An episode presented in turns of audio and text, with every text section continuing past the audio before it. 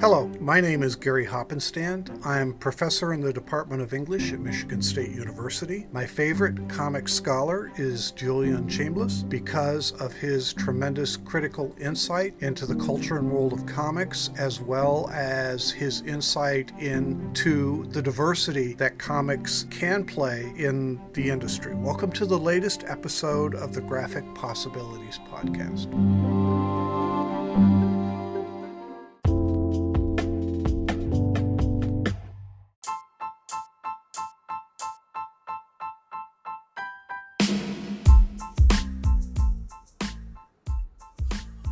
Welcome back to another episode of the Graphic Possibilities Podcast. In this episode, I talk with Dr. Lonny J. Avi Brooks, who is an associate professor in communication at California State University, East Bay. Dr. Brooks is also a leading figure in the intersection of foresight and Afrofuturism, that is, future studies and Afrofuturism. He's a co principal investigator for the Long Term and Future Thinkings in Education project which is piloting the integration of futures thinking into the communications curriculum.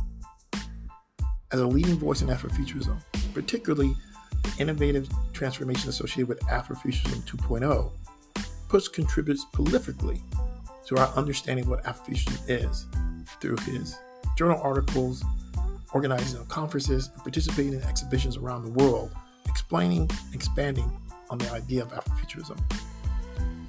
For this conversation, I was joined, as I always am in this season, by Nicole Huff and Sinclair Portis.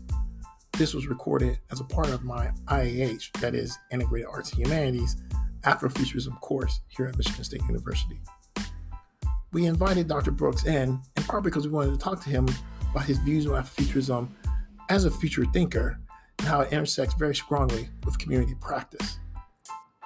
A lot of his research, and the tools he's developing to sort of incorporate Afrofuturism into future thinking, it's great to hear him reflect on the impact of Afrofuturism as a movement.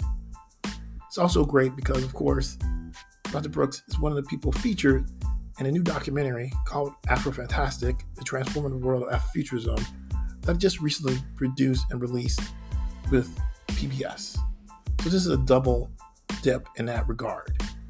So take an opportunity to listen to this great conversation as Dr. Brooks lays out his views on Afrofuturism as a future practice. Thanks for listening.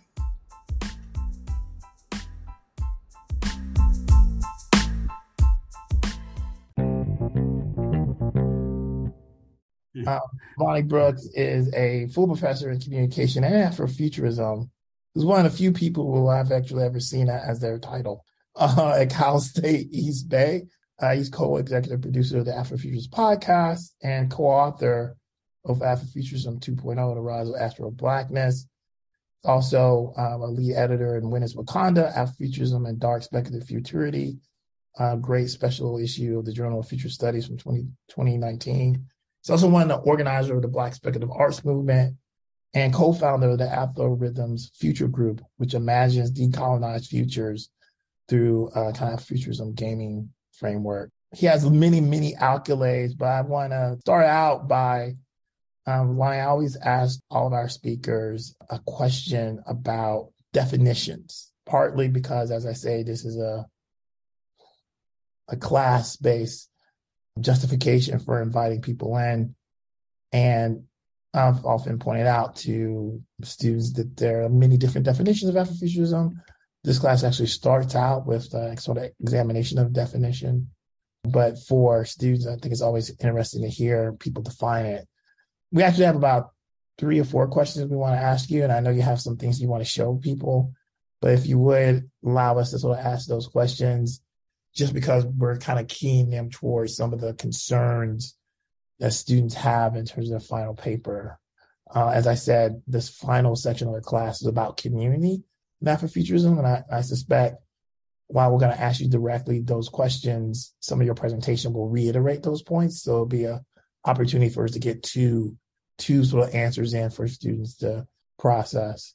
Um, so my first question, and I'll ask the first question, then uh, Nicole, and then Sinclair. So how do you define Afrofuturism? Well, one of the ways I define Afrofuturism is that you know combines science fiction and fantasy to re-examine how the future is currently imagined and to envision alternative futures based on the black experience.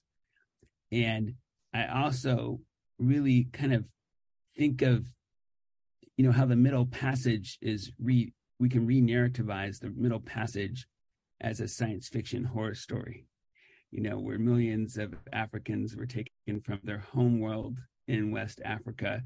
And with the latest in modern technologies at the time with bondage you know implements in place across uh, taking these millions of african slaves across a vast interstellar atlantic sea and then land in an alien world the americas where they could be killed for speaking their language practicing their music practicing and celebrating their religions and in that sense africana peoples had to become hybrid innovators faced with immense erasure, the breakage of their lineage to tribes in Africa, to their homeland. And then on top of that, have a the religion of Christianity imposed upon them. And what did they do?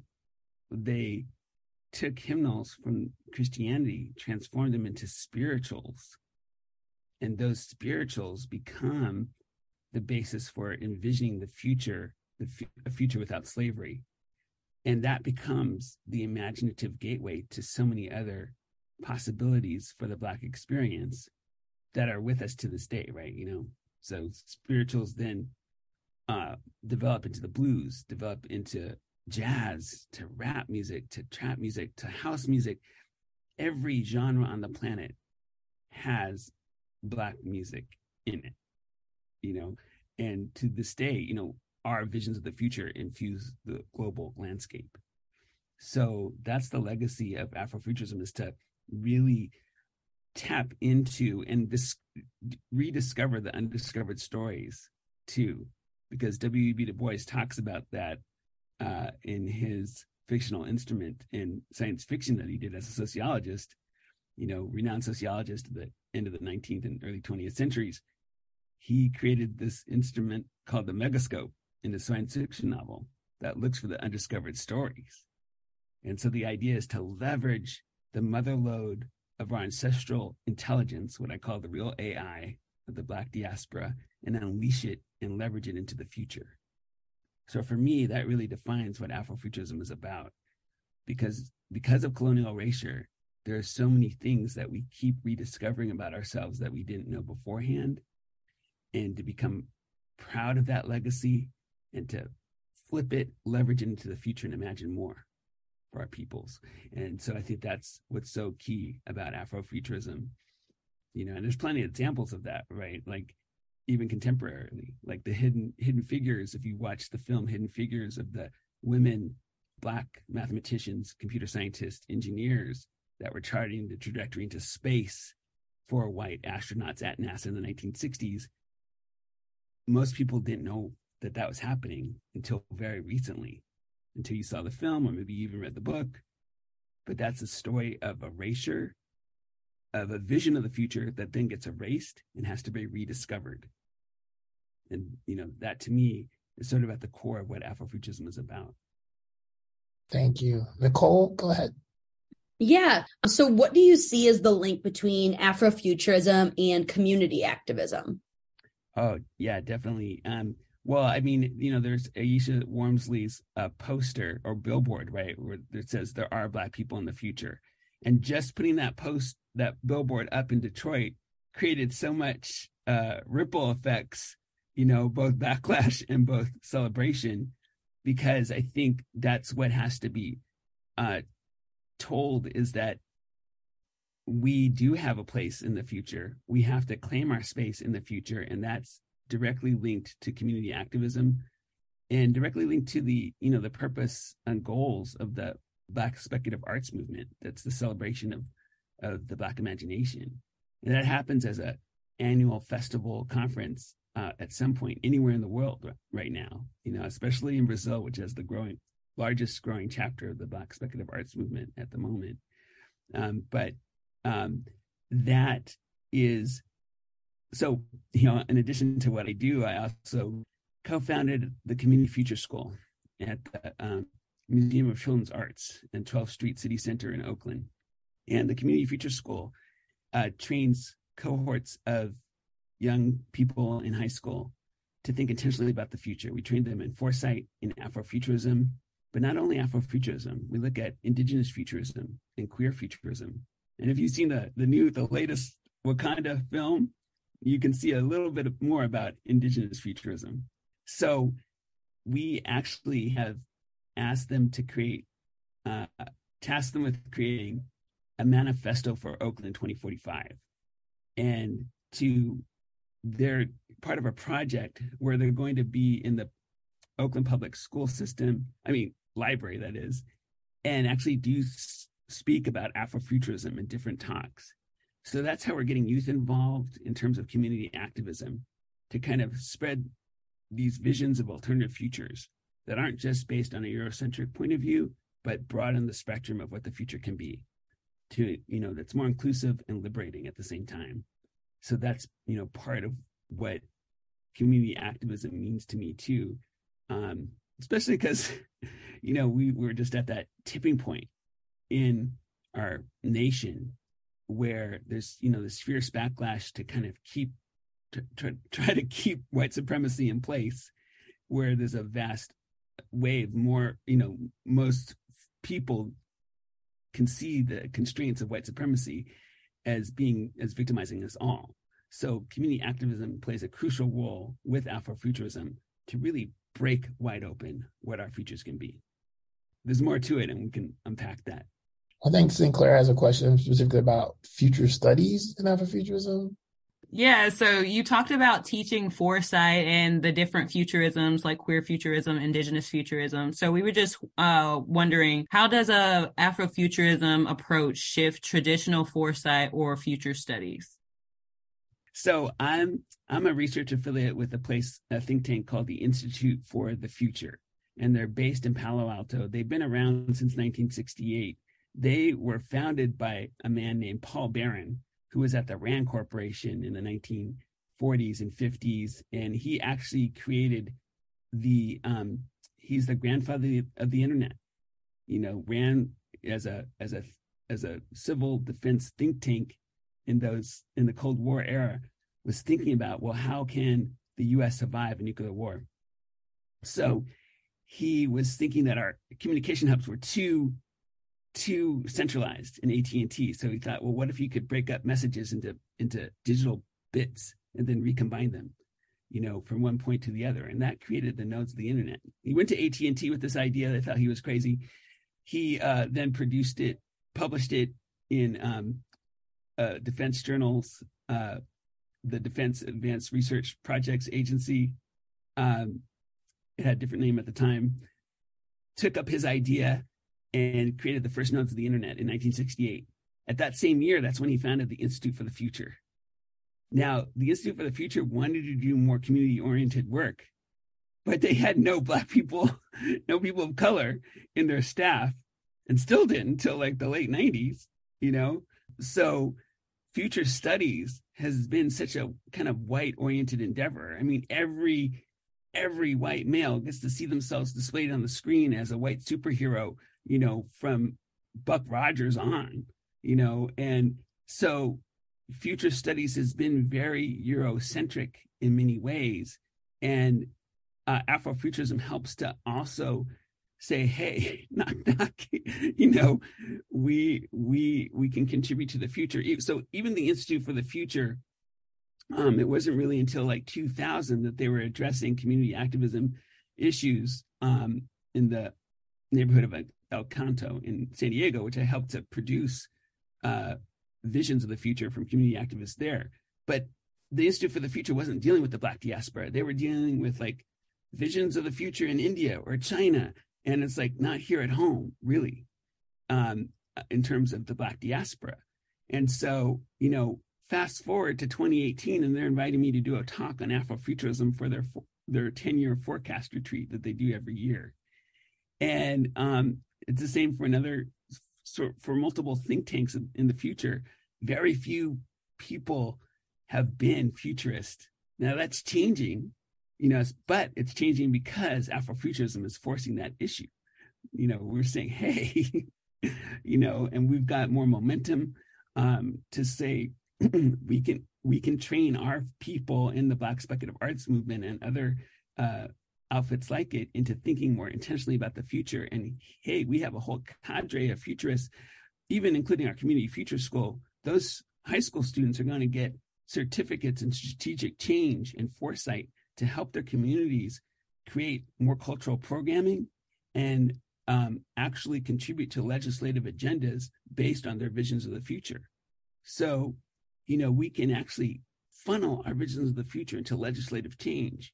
You know, now if the GOP can do that and and reverse Roe versus Wade, we should be able to do something similarly and really dismantle white supremacy because it's a 500 year old conversation that doesn't serve anybody.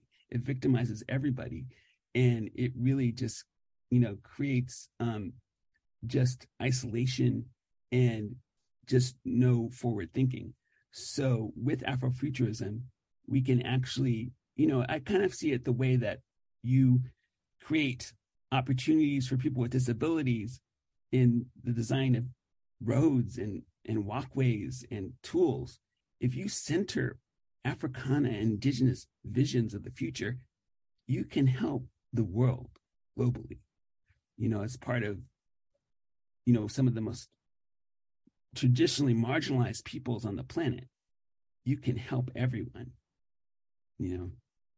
So I really think foresight is changing, um, but it's still the pace can go faster and we can accelerate that change. Well, I know you have some slides that you want to show, and I made it so that you can um, show your screen. So please launch into those and we'll we have about 30 35 minutes. I do want to give um, a chance to sort of like go through the q&a and see if there are students with with questions. But if you want to um, sort of show some things i think that will sort of highlight some of the points you made in terms of like community activism and foresight i think that would be great i always like to acknowledge um, the people i work with uh, as well so this is the Afrorithm Futures Group. Uh, myself, Ahmed Best, Jade Fabello. Ahmed Best, you know, he is an interesting fellow because he actually played Jar Jar Binks in Star Wars. His brother-in-law called me up one day, asked me, uh, told me that Ahmed was very interested in Afrofuturism and he'd love to talk to me. Uh, uh and he said, by the way, next line was, by the way, he played Jar Jar Binks in Star Wars. So he's a fantastic actor, theater director, and professor at USC, uh, University of Southern California. And, um, you know, three hours later, after talking with him, we created the Afrofuturist podcast. But we also work with another group called the Creative uh, Creative Research Foundation called um, the Fathomers, another group that helps us publish our game Afrorithm Afro Rhythms from the Future, the Equitable Games Group. And we have other folks that have worked on the graphic design and card deck images that we have for our game. But you know, I always like to say, uh, join us on an Afrofuturism journey, going from what we call algorithms of oppression to envisioning Afro rhythms of liberation. You know, we are surrounded by algorithms in our everyday lives with just those small things in our pockets, uh, smartphones, and can we transform those algorithms of liber- of oppression that you know want to keep us on the screen and actually usually have more male centric white visions in mind than they do for Africana and indigenous peoples. Uh, how do how do we transform those into what we call Afro rhythms of liberation that center us more? So going from there, I always want to acknowledge that we are on the land and a great piece of, well, you know, nearby of the Haudenosaunee people or the Iroquois Confederation. I'm on the land of the Ohlone in the East Bay in Oakland, California, and um, that I too share Native American lineage. I'm a multi eclectic person here too. I'm like Jewish, Ukrainian, Black, Native American. I got it all. I check all the boxes. So, but you know, really kind of thinking when we talk about in, envisioning the future um. There's uh, from the indigenous perspective, especially as well. There's this VR simulation called Biidaaban, and in the Mohawk language, uh, or Anishinaabe language, it's where the future collide, the present collides with the past to create the future. And a director named Laura Jackson has envisioned what Toronto might look like in the future as a rewilded indigenous city. And it's really fascinating to think about that because, you know, most many native peoples live outside of the reservations. They live in cities. And she said, well, you know, in Canada, cities are totally indigenous. Why can't they be indigenous in the future as well? So she envisions a way of rewilding Toronto where, you know, you actually bring vegetation and the liveliness of, of, of the countryside into the city. And what would that mean for the future? And she says, you know, thousands of years, this landscape has been described and talked about in native languages that know it so intimately. So that's just a taste of what that could be. Um, so, you know, the idea is, you know, we are still here as native speakers, native uh, um, uh, Native Americans. So I love this poster. So just kind of giving homage to our native kin here as well. But going forward, I really want to talk about this concept of the rise of astro blackness for a minute too, because I think it's at the core of what we of Afrofuturism as well.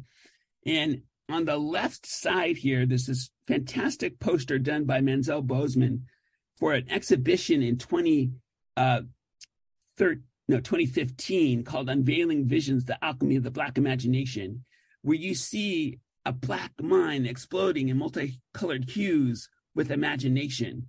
So it's a fairly um, wide contrast to what we might see in our TVs of brutalized black people or victimized black people and it's really you know keying into the mind the celebration of the black imagination. So unveiling visions uh, was done at the schomburg center for black research um, in new york city and it became the basis for the black speculative arts movement that then uh, came about in, that, in about that same year 2015 now the center image the center image here and hopefully you can see it is a really fantastic art piece by katana wynn it's called And Suddenly Froze.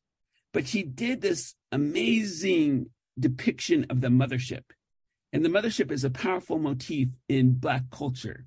You know, you can see it from, um, you know, Parliament Funkadelic and their own homage to the mothership. You know, the, their mothership is actually in the Smithsonian Museum. But um, I had a chance to talk to Parliament Funkadelic, the head of Par- Parliament Funkadelic, um, George Clinton, uh, just last year. And I asked him, well, what does the mothership mean to you? Because it's such a potent symbol in their music. And he said, you know, for me, it means safety and creativity. And I just love that, you know. So the idea of the mothership is that it carries the the mother load of Black diaspora and Africana knowledge. Now, even a tribe in Mali, the Dogon of Mali, have an origin story about their myths that they come from the Sirius B star system. Now, you cannot see the Sirius B star system without a telescope, but astronomers have confirmed that that's indeed the Sirius B star system that they are talking about.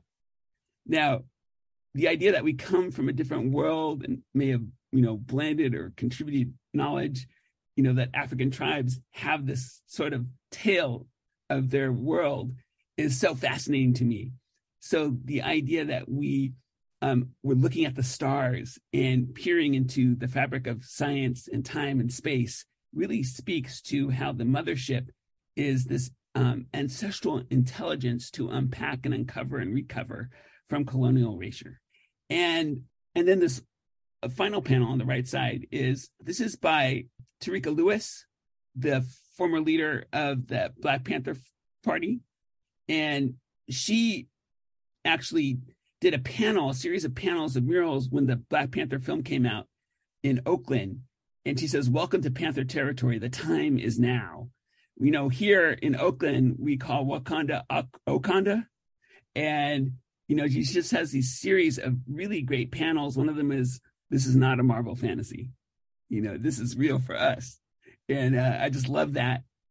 At the time that I was creating the game, Afrorithms from the Future, with a, with some co-designers of mine, these panels came up. And for me, it was just like, whoa, this is a powerful omen to our ancestral intelligence right here. So, I mean, the Black Panther, the Black Panther Party in itself had visions of the future, a 10 point platform where they were against uh, police brutality, for universal health education, um, for reparations um, against the Vietnam War at the time. Um, so the Black Panther Party, you know, had a platform that to us would maybe not seem so radical today, but for the time it would seem incredibly radical. But for us, it's just like, yeah, you know, let's do this. So, but it speaks to what the Reverend Andrew Rollins has coined as the rise of astro blackness. What that means is, and that's the logo for BSAM, the Black Speculative Arts Movement. The rise of astro blackness is about a person's black state of consciousness released from the confining and crippling slave or colonial mentality, who becomes aware of the multitude and varied possibilities and probabilities within the universe. And so, to me, it really speaks to how do we just become more aware and find our un, our undiscovered stories in our ancestral knowledge and intelligence. And it really inspires me. And so that was the part of the tagline and title of the book, Afrofuturism 2.0, The Rise of Astro Blackness, an anthology I contributed to in 2015. And so if we um, go forward, you know, this is where I've talked about this in the questions that we have, but Black people have always been futurists because we had to be. So Afrofuturism, indeed, and, and expanding that definition, aims to reclaim and transform the trauma of past atrocities against the Black and Afro queer diaspora. And again, those spirituals that I talked about, scholars call them sonic utopias, visions of liberation and sustainability, ancestral intelligence, and staying connected to lands here and before and it's our real vibranium. This is our vibranium from the Black Panther film, right? That that powerful metal that powered uh, Wakanda, right? That came from another world or came from outer space, right? This fantastic metal. And this photo on the right, I just love this photo by D Adeyemi, uh, where it's sort of like you can see sort of the Black diaspora landing in a new world and claiming it and bringing new possibilities forward. So again, there's no music like the one that we have created in the black diaspora in the new americas right there's there's there's so many forms of culture that we created and ways of thinking that we created because we were had to be hybrid futurists so um and then let's see let me see if i can really change move this. Okay good. So you know the, there's a thing called the congo cosmogram and this is really important because from the Congo um, tribe perspective, um, they have a vision of the future as well, a vision of life, where it's a life journey, where the Nseke is the world of the living and the Impemba are the world of our ancestors. So Nseke on the top level here and Impemba below that, but between them are what are called Kalunga lines. And that's where our ancestors meet us in the present to create the future.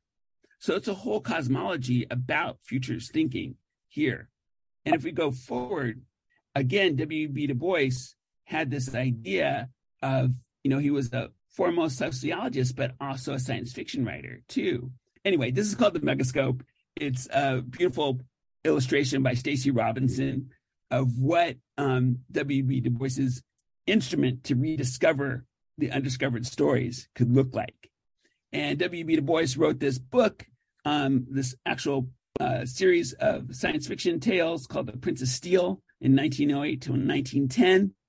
And uh, again, there's now a comic label called The Megascope with John Jennings, uh, who's the director of it and illustrator. And it's bringing forth all these graphic stories, graphic comic stories of these tales um, that you know, point to our undiscovered stories. Really fantastic uh, new label imprint from uh, Abrams Comics.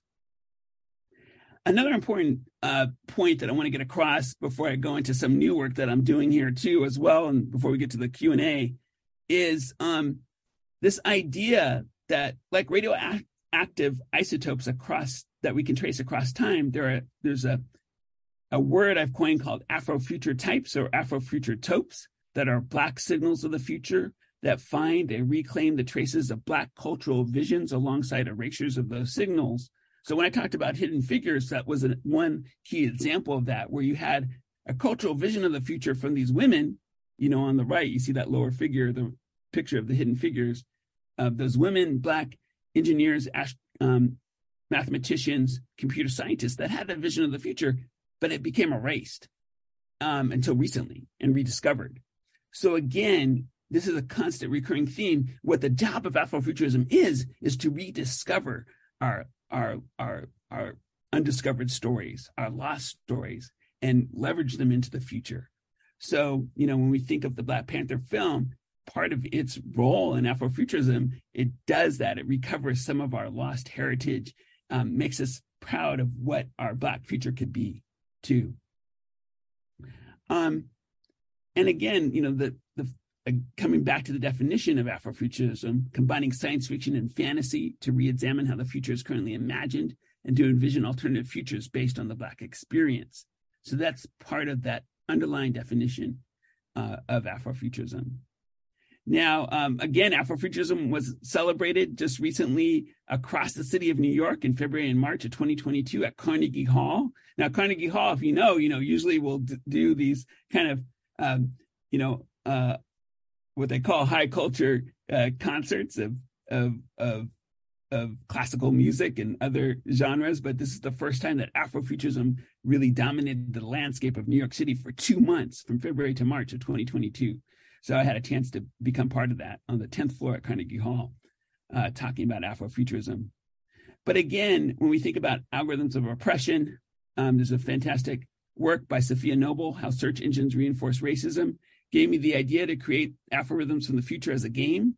Um, and, you know, the point of the game, which is a, it's a forecasting, um, forecasting imagination game, is to get to how can we visualize alternative memories of the future in what uh, Jake Dunagan and scientists call cognitive prosthetics to limbs in our mind. We can grow our capacity to think more intentionally about the future in our mind, uh, to really experience the future in terms of sound, taste, feel, and smell, experiential features to heal ourselves and to heal others.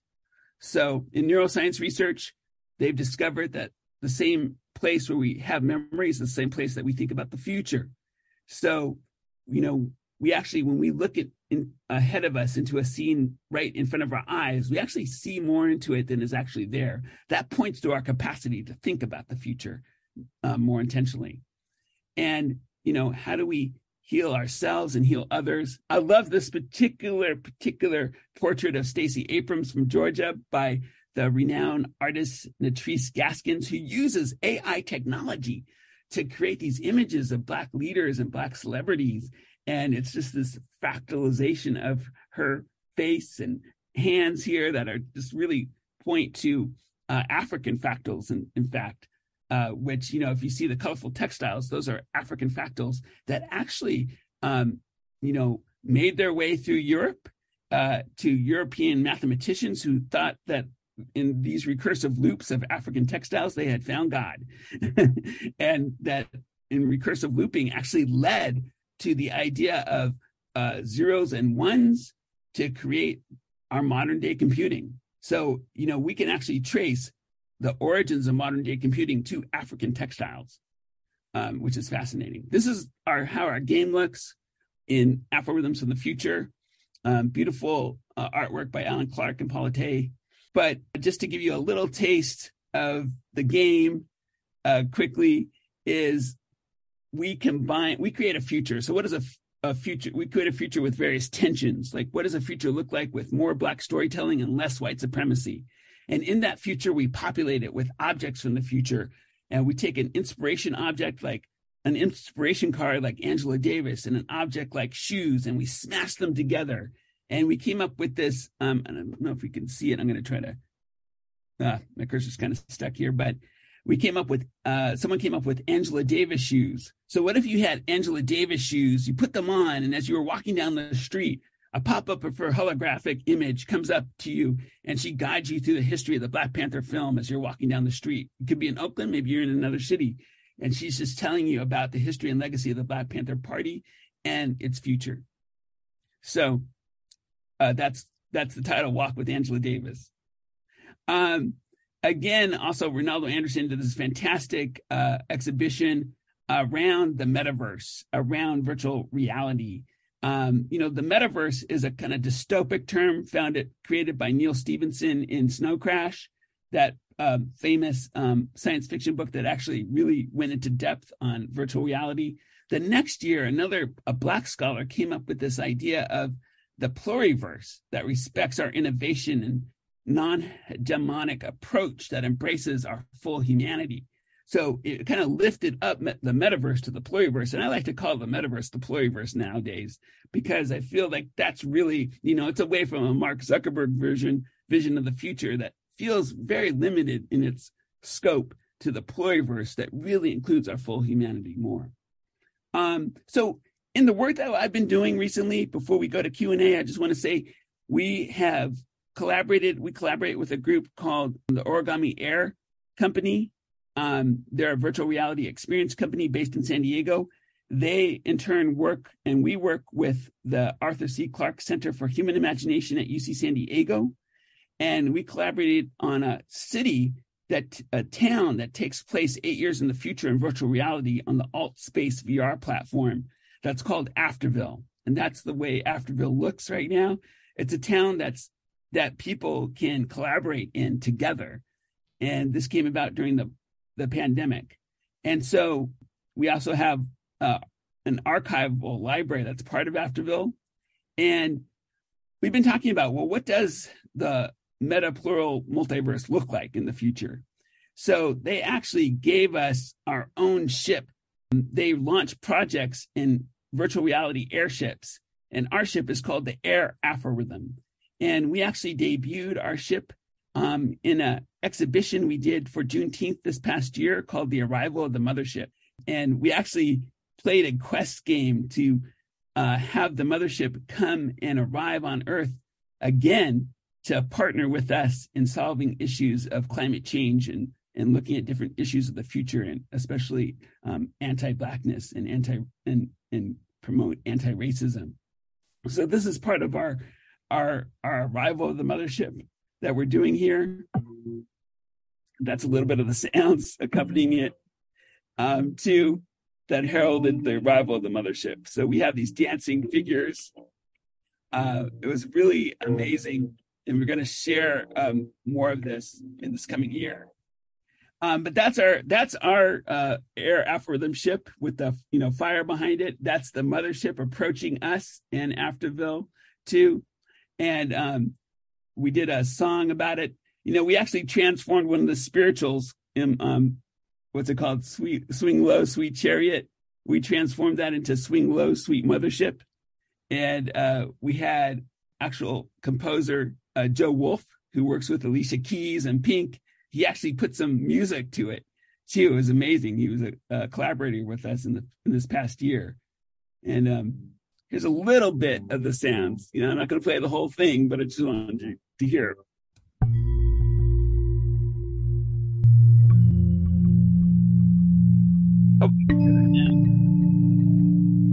I can hear it.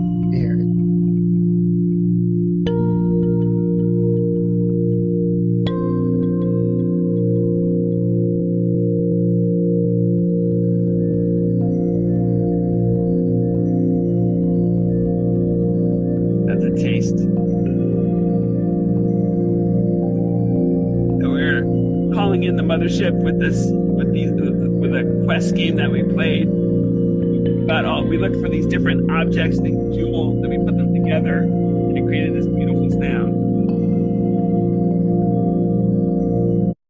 And again, this is um, our ship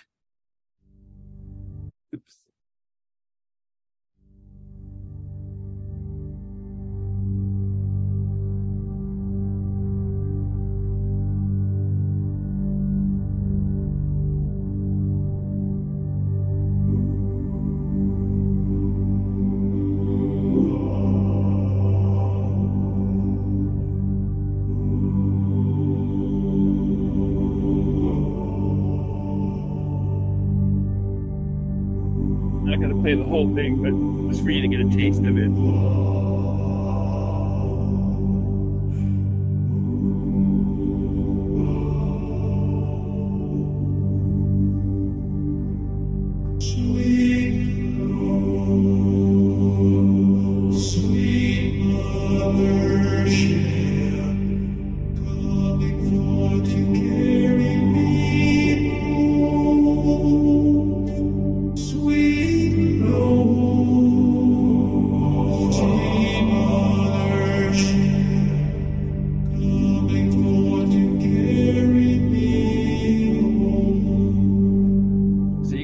Of that. Uh, you know, the idea of the mothership coming and bearing, you know, another aspect of our ancestral intelligence with us based on the whole Africana lore of the mothership to begin with. That's my avatar. Um, welcoming you aboard our ship. And this is the entrance to our ship. That picture in the middle should not be there, but this is uh, the way our ship looks it's it's so our ship is meant to be a hub for Afrofuturism. We have an exhibition of Manzel Bowman, a local artist in Oakland, of his Afrofuturist art aboard our ship. We also have a game room um, where we're translating our card deck uh, and game algorithms from the future into virtual reality. Um, that's Manzel's uh, avatar right there on the right. Um, that's a look at our game being put into Afrofuturism. That's Ahmed. That's avatar on the right. And so this is what our game room looks like. We also have a look at this is more of Manzel Bowman's artwork. Uh, there's a particular image I love called "What Is Your Black?" because you know the the diasporic the Black diaspora experience uh, entails that uh, you know each of us as Black people have our own lineage and version of the Black experience, and you know what is your Black is different globally, right? So that's important to know. We are not a homogenous people, um, but we have very similar lineage and uh, perspectives too. So again, um, looking at that, you know, I did a Midjourney portrait of what Afrofuturism Community Future School might look like. Midjourney is an AI art generator. You prompt it with a a, a text or paragraph of, of phrases, and it came up with what looks like one of my students in the community future school elise brown. So i was like oh my god.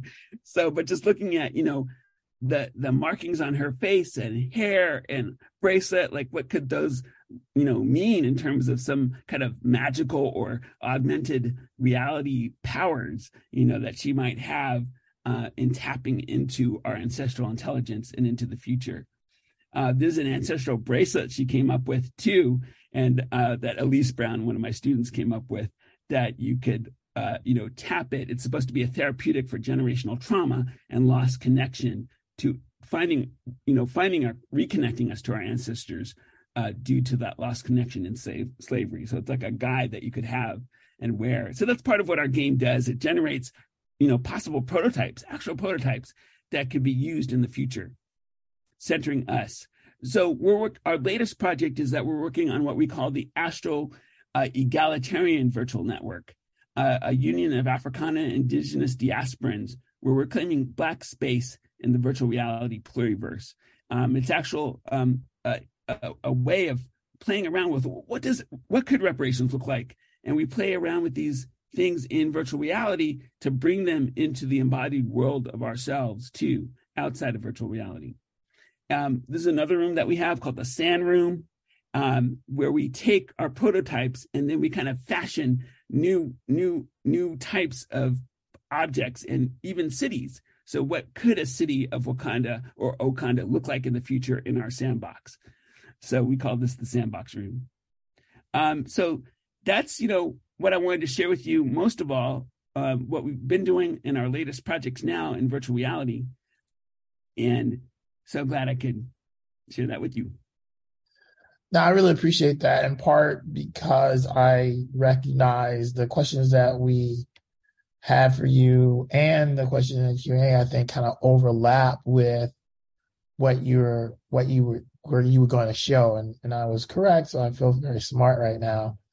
but uh, a question that we we were going to ask you was about institutions, and a question from the students is about you know how how could future teachers use Afrofuturism ideas, and how could you educate more people through Afrofuturism ideas? And I think at some level you kind of allude to it through the work that you do because you virtually make these worlds and then people get to experience them. But if you could talk a little bit more about, you know, what what does it mean to have these kind of institutional interventions right now to move towards the Afro future? Yeah. Um, so we actually had a festival. Well, it was a, a we played our game Afrorithms of the Future at SUNY Buffalo in Buffalo, and it was like a homage to the massacres that happened at Tops Market there too. You know, the very idea of a white supremacist guy coming in uh, and doing that was horrible. And in that wake, how do we recover? How do we heal ourselves into a better future where we are stamping out white supremacy, where we are eradicating it? And so part of this is to do these types of interventions to give people not only hope, but uh, agency that they can unleash their radical imaginations to create uh, new types of objects uh, and artifacts from the future that can be built now that center us, uh, center our desires and wishes as African indigenous peoples of color. And I think that's really important. So um, we recently got a Robert Woods Johnson's Foundation grant for their Health Futures program uh, to the Community Futures School and that was you know about mm, you know three hundred thousand dollars over the next three years. It's a kernel of our of our funding for that project, and what it does is it allows us to um, create a replicable, a repeatable, replicable model for the community futures school nationwide, and that's what we're working on. We're actually uh, working with Reynaldo Anderson um, the co-founder of the Black Speculative Arts Movement. Um, and we want to take, we're actually going to go on a, on a journey to Ghana in the last week of May, um, and also begin our journey in speaking with French speaking nations like Cameroon uh, and others to implement well what what could a community futures school look like in the african context? And they're eager for it. There's a whole stream of thought called new african thought that um, Reynaldo Anderson actually went to a Black Speculative Arts uh, Movement festival in Cameroon, and the idea was, you know, looking at New African thought, and you know, they're going to take Afrofuturism and make it their own, right? They're gonna they're gonna recontextualize it. It may be called Afrofuturism 3.0 or some version of what they have in mind, right? But you know, how can we translate the Community Futures School um, into the African local context. And I think that's really important too. So they'll they'll take it, do what they want with it, and make it something else, you know, perhaps. Hopefully. I mean, I think really there's so many different terms for the word, word Afrofuturism. There's Nnedi Okorafor's African futurism. There's quantum futurism, right? Quantum black futurism. So, you know, I, I say our English language has a scarcity of terms about the future let a million terms bloom for what the future can be from our context. Because, you know, as, as Noam Chomsky, the linguist, talks about, uh, we have the capacity to create a sentence that's infinitely long, which means that we have the capacity to think of an infinite number of ideas. And I think that's where Afrofuturism is another kind of linguistic augment, augmentation to our beings that we have at our disposal now. Yeah, I really appreciate that. And one of the ways that I think community is centered in your work and really the work of a large number of, of futurists is they put a lot of emphasis on this being a grassroots effort, that this is work that is not, strictly speaking, controlled by the academy. And this goes back to your the the of some of the work that you alluded to, community schools, and some of the traditions that seem central to the history of Oakland. You think about something like the Black Panther Party, which put a lot of emphasis on community education, community support. And so I, I wonder, you know, when you think about this in terms of institutional uh, sort of communal narratives, what are the mechanisms that allow for the everyday person to participate? Is it just simply that it is fantastic and operating outside the sort of established norm, or is there some particular mechanism that you point to and be like, this is the reason why the people are so important to the movement?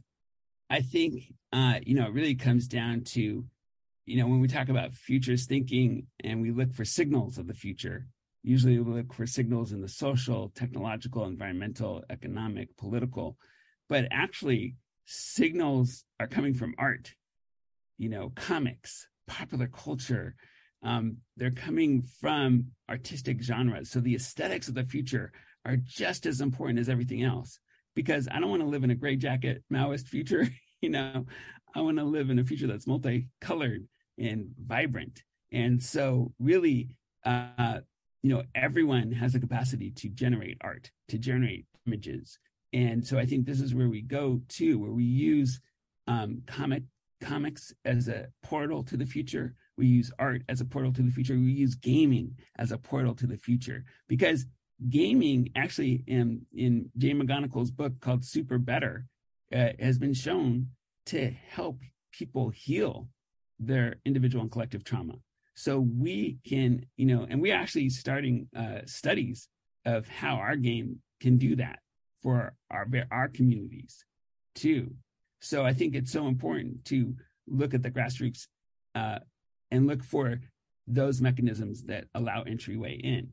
Now we actually have a community of the Hmong community. They don't speak English very well. You know, I mean, you know, it's it's not their first language, and uh, we're going to be doing the community future school with with a predominantly Hmong population, uh, Asian speaking Asian uh, mi- minority called the Hmong in Oakland, and you know that's going to be a challenge. But we're going to be figuring out well how can we make this hybrid community future school using their local traditions uh, and and I think that's so important because the the dream of the community future school is part of a larger vision that of um, you know I talked with Rachel Wick, the um, senior board member of the Blue uh, Blue uh, Shield Foundation, where we are talking about well what would it mean to have a regional uh, network of the imagination in California where you had communities from Latinx to to Asian to Black to LGBTQ that annually uh, showed their visions of the future as communities that can then be translated into cultural programming, legislative agendas,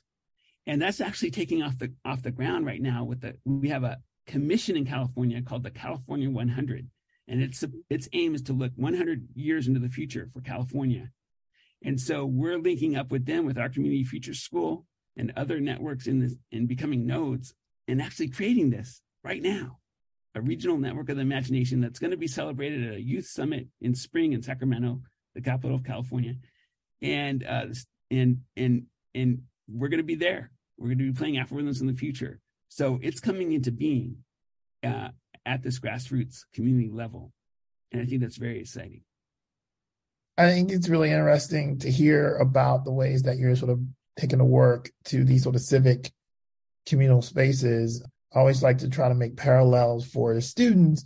And I would argue one of the ways that the work that you're doing is something they might have heard of, like you hear about students participating in um, Model UN or SimSoc or these sort of imagining communities, imagining society situations, which are generally understood to be very sort of like important leadership, ideation, structural sort of like training around how to cooperate, run an organization, run institutions. And this is no different than that. But since the idea is inherently liberatory, it it seems jarring. But I would point out that as, as we talk about Afrofuturism all the time, there's nothing about Afrofuturism that requires you to be black. It is really about a kind of liberatory vision that is born of a people who are marginalized, be it black, brown, um, LGBTQ, who understand the system is unfair and have thought through systems that would be more fair, right? Because they would be safe and therefore everybody would be safe. And ultimately, the implication here is that by imagining these things, you you actually start to see how they could come to, to being. And that's that is often, you know, I think the most difficult question for anyone to handle, regardless of how much they know about futurism, how do you get to that place where it's real? Because it is real in an imaginary landscape, but that bridge to the the real world, this seems the part that is so fantastic. And when you are doing the doing these things with community school or having people play the game, what is your experience with that? That crossing from the purely imaginary to the real? Well, I think um, one thing that occurred at the Community Future School, the students there also do what are called porch talks. They're meant to address issues uh, concerning the community from racial divides um, and bringing racial uh, conciliation to reconciliation together. But they also wanted to address their experience of COVID uh, too, and trauma and experience of, of that anxiety and, and, and collective mental trauma that they've been going through as teens. And so at a porch talk, we played the game. And what I was amazed at what was occurring, occurring was they, they wanted to address uh, trauma and healing. And they created an artifact called the Erykah Badu Journal. Erykah Badu is a famous African singer. And uh, and so that as you were playing, as you were journaling, the pen would help heal the trauma that you were writing about. And but what really struck me was that the this group of young women predominantly and, and a few men uh, were helping their peers that don't really normally speak to articulate their views of the future. That's what I thought was magical about what was happening was that there was this camaraderie to help lift up folks to to enable them to articulate their voices, which I think is so key to Afrofuturism and to this whole project, is to how do we find voice for the future, um, you know, and and the California 100 Commission, for example, has 45 student interns that they're um, you know having having to do a manifesto for the future of California as well. Actually, write up a manifesto. Um, so what I think about, which is so key here, is really finding voice, and um, and when they when they start generating prototypes at the games that we play, they get into it. You know, we we also played with the uh, innovation fellows from the Stanford uh, Design School, a program that brings students from around the country, college students from around the world, and they were just into it. They were building like whole cities and maps and just objects from the future. So this whole point that we have agency to generate um, prototypes that we also work with Google and we're working with their cloud division. In fact, early next week, we're playing a game with their cloud division. And we're going to help them center Africana and indigenous perspectives in the algorithms that they create and the projects that they do. And that's really important. In a way, it's like we're getting closer to the heart of the algorithm that you know, uh, is at the heart of our our devices, you know, things that we use every day. So, you know, how do we really make this transition to a post, a post, uh, a new society that comes after white supremacy is over with? That we have a new society where people can feel more liberated, you know, and and you know, it's hard to see now, but it was hard to see that slavery could end too you know, um, th- I think we just have to have a more creative, expansive vision to say that folks do not have to be impoverished. They can have universal health care. They can have uh, liberated identities where you can go to work and you can feel like you can express yourself fully. So I think that's really important. I think that's a, a great place to to stop. Um, Lonny, I I've heard you speak before, and obviously when you're talking about the future, you could you could speak forever. Uh, so much there's so much potential uh, in in what what you're doing. I will end it though by calling attention to the ways that your work really resonates with some of the structural concerns that seem to unite everyone um, who deals with Afrofuturism. Uh, the understanding of these sort of legacies, how they're institutionalized, the importance of a kind of break in that system where it comes from, um, the importance actually of activism and, and listening to the community as a vehicle for imagining futures. These are recurring themes in your work. And of course, you're reading for today, cruelty and Futurism calls attention to that same thing. So there's there's a way here that the work that you're you're talking about and you kind of demonstrated really emphasizes uh, a kind of critical review of the state that got us in where we are and what are we hoping for for the future? Those ideas that we're hoping for are universal ideas. They're not quote unquote black ideas right? They are ideas for everyone but they are mindful of the way the system has failed the the weakest the most defenseless the, the least powerful right? And and so this is when Afrofuturism becomes its most provocative, it's because it's asking those people at the very bottom, what would it take for you to be free? And what would that system look like? But any kind of careful consideration really emphasizes if that system comes into being, no one is unfree there. Everyone is made better, right? Like this is a recurring theme for Afrofuturism it's a recurring theme, especially when people are out in, in out in the streets, what they're why they're advocating for such a powerful vision. Like they really see the potential for liberation. They see the potential for safety. And if you don't remember anything uh, related to to many times we've talked about this, remember that.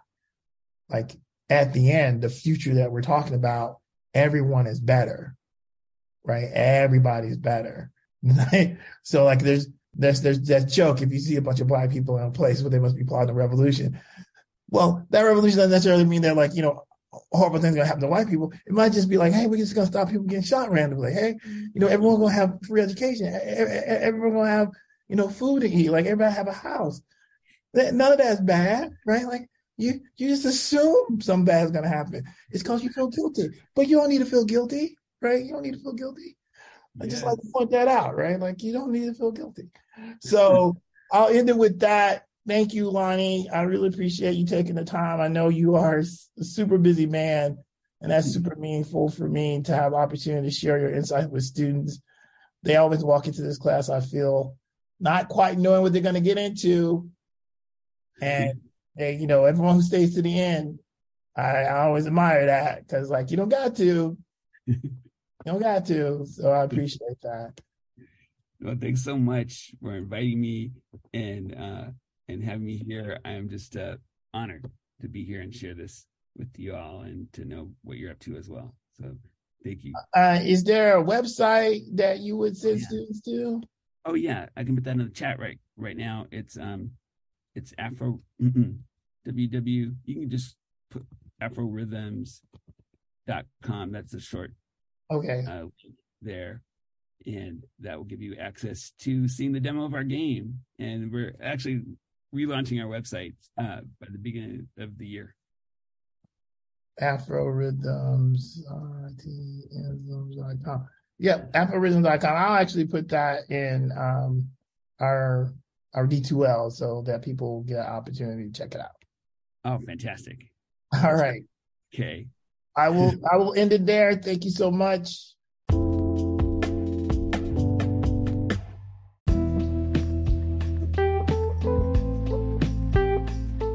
Hello, my name is Leonora Paula. I'm a professor in the English department at Michigan State University. My favorite comic character is Storm from the X Men because she kicks some ass.